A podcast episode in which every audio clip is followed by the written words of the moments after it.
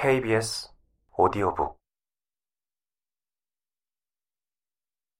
돈 키호테 미겔 데 세르반테스 사아베드라 지음 그가 그곳으로 걷기 시작한 것은 사실이었다. 그는 말을 이었다. 동판에 새기고 대리석에 조각하고 목판에 그리어 미래에 기억될 만한 나의 유명한 업적들이 세상에 알려지는 그때야말로 행복한 시대, 행복한 세기라고 할 것이다. 오, 그대. 그대가 누구든지 이 흔치 않은 이야기의 기록을 맡게 될 현명한 마법사여. 그대에게 부탁하노니 나의 모든 행보와 여정의 영원한 동반자인 나의 착한 로신한테를 부디 잊지 말아 주시오. 그러고 나서 그는 정말로 사랑에 빠진 사람처럼 이렇게 말하기 시작했다. 오, 들시네아 공주여. 사랑의 포로가 된 이 마음의 주인이시여. 아름다운 그대 앞에 다시는 나타나지 말라고 그리도 엄한 명령으로 매정하게 저를 거부하고 내쫓으실 때 저는 한없는 모멸감을 느꼈습니다. 그대 향한 사랑으로 너무나 고통받고 그대에게만 매여 있는 이 마음을 부디 기억하여 주시옵소서.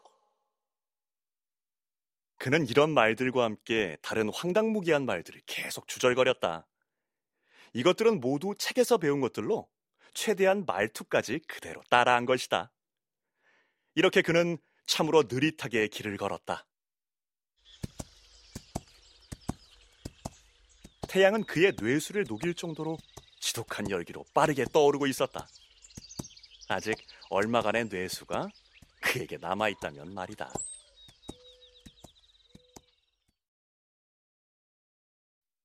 그날 하루 종일 길을 갔으나 이야기할 만한 일은 하나도 일어나지 않았다. 금방이라도 자신의 강한 힘과 용기를 시험해 볼 상대를 만나고 싶어 하던 그는 적잖이 실망했다. 돈키호테는 그날 온종일 걷기만 했다. 날이 저물 무렵에는 그나 말이나 모두 지치고 배가 고파 죽을 지경이 되었다.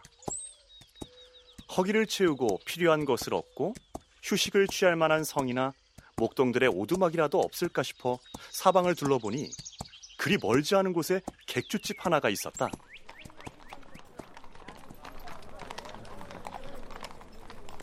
구원의 성으로 인도하는 하나의 별을 본 기분이었다.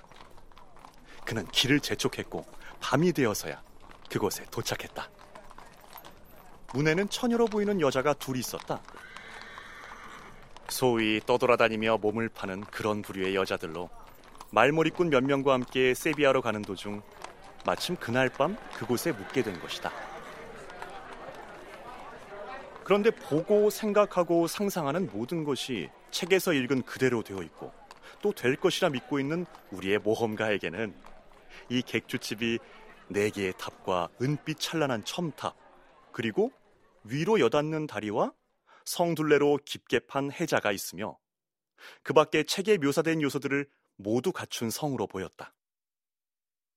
성으로 보이는 곳 가까이 이른 그는 로신한테를 멈춰 세우고는 나팔 소리로 기사의 도착을 알리는 난쟁이가 막로에 나타나기를 기다렸다.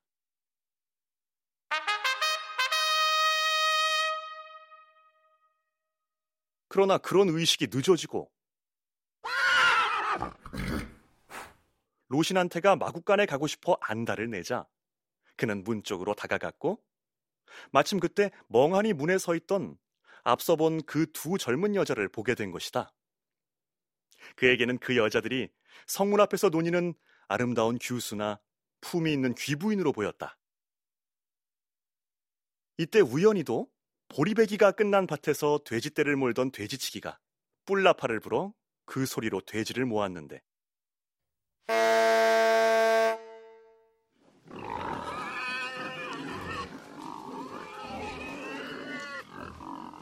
순간 동키호테는 난쟁이가 드디어 자신의 도착을 알리는 모양이라고 생각하여 이상하게 보일 정도로 기뻐하며 객주집과 그 여인네들 앞으로 다가갔다. 여인네들은 괴상한 갑옷 차림에 창이며 방패를 든 남자가 다가오자 잔뜩 겁을 먹고 안으로 들어가려 했다. 여자들이 도망치는 것을 보고 그들이 겁을 먹었다는 것을 알아차린 돈키호테는 마분지로 만든 얼굴 가리개를 들어 올려 마르고 먼지투성인 얼굴을 드러내고는 품이 있는 모습으로 점잖게 말했다. 귀부인들이여 도망가지 마시오. 무슨 해라도 끼칠까 두려워하지 마시오. 내가 따르는 기사의 법도에 따라 나는 누구에게도 해를 끼치지 않소. 용모로 보아 지체 높은 규수임이 틀림없는 그대들에게는 특히 그러하오. 여자들은 흉한 얼굴 가리기에 가려져 있는 그의 얼굴을 보려 애를 쓰다가 자신의 신분과는 한참 동떨어진 규수라는 말을 듣자 웃음을 참지 못했다. 그 웃음에 돈키호테는 부끄러워져서 말했다. 아름다우신 분들에게는 절제가 더욱 어울리는 법이라오. 더군다나 하찮은 이유로 웃는다는 것은 어리석은 행동이 외다. 그렇다고 두 분께 언짢은 기분이나 걱정을 끼치고자 이런 말씀을 드리는 것은 아니요. 내게는 오직 그대들을 섬기려는 마음뿐 다른 뜻은 없소이다. 전혀 이해할 수 없는 말과 우리 기사의 흉한 몰골이 여자들의 웃음을 한층 키웠고 그것이 그의 화를 불러일으켰다. 이때 아주 뚱뚱한 사람들이 보통 그러하듯 늘 평화를 사랑하는 객주집 주인이 나오지 않았더라면 이 일은 아주 크게 벌어졌을 것이다. 제갈이며 창이며 방패며 흉갑 같은 너무나 어울리지 않는 무장으로 변장한 모습을 보자 주인도 그만 그 여자들처럼 웃음을 터뜨릴 뻔했다. 하지만 그 무시무시한 무장에 사실 겁이 나기도 한 주인은 그저 공손하게 대해야겠다는 생각으로 이렇게 말했다. 기사나리, 주무시고 가실 때를 찾으신다면 여기 저희 집에 침대만 빼고 여긴 침대가 하나도 없거든요. 다른 것은 부족함 없이 다 있답니다.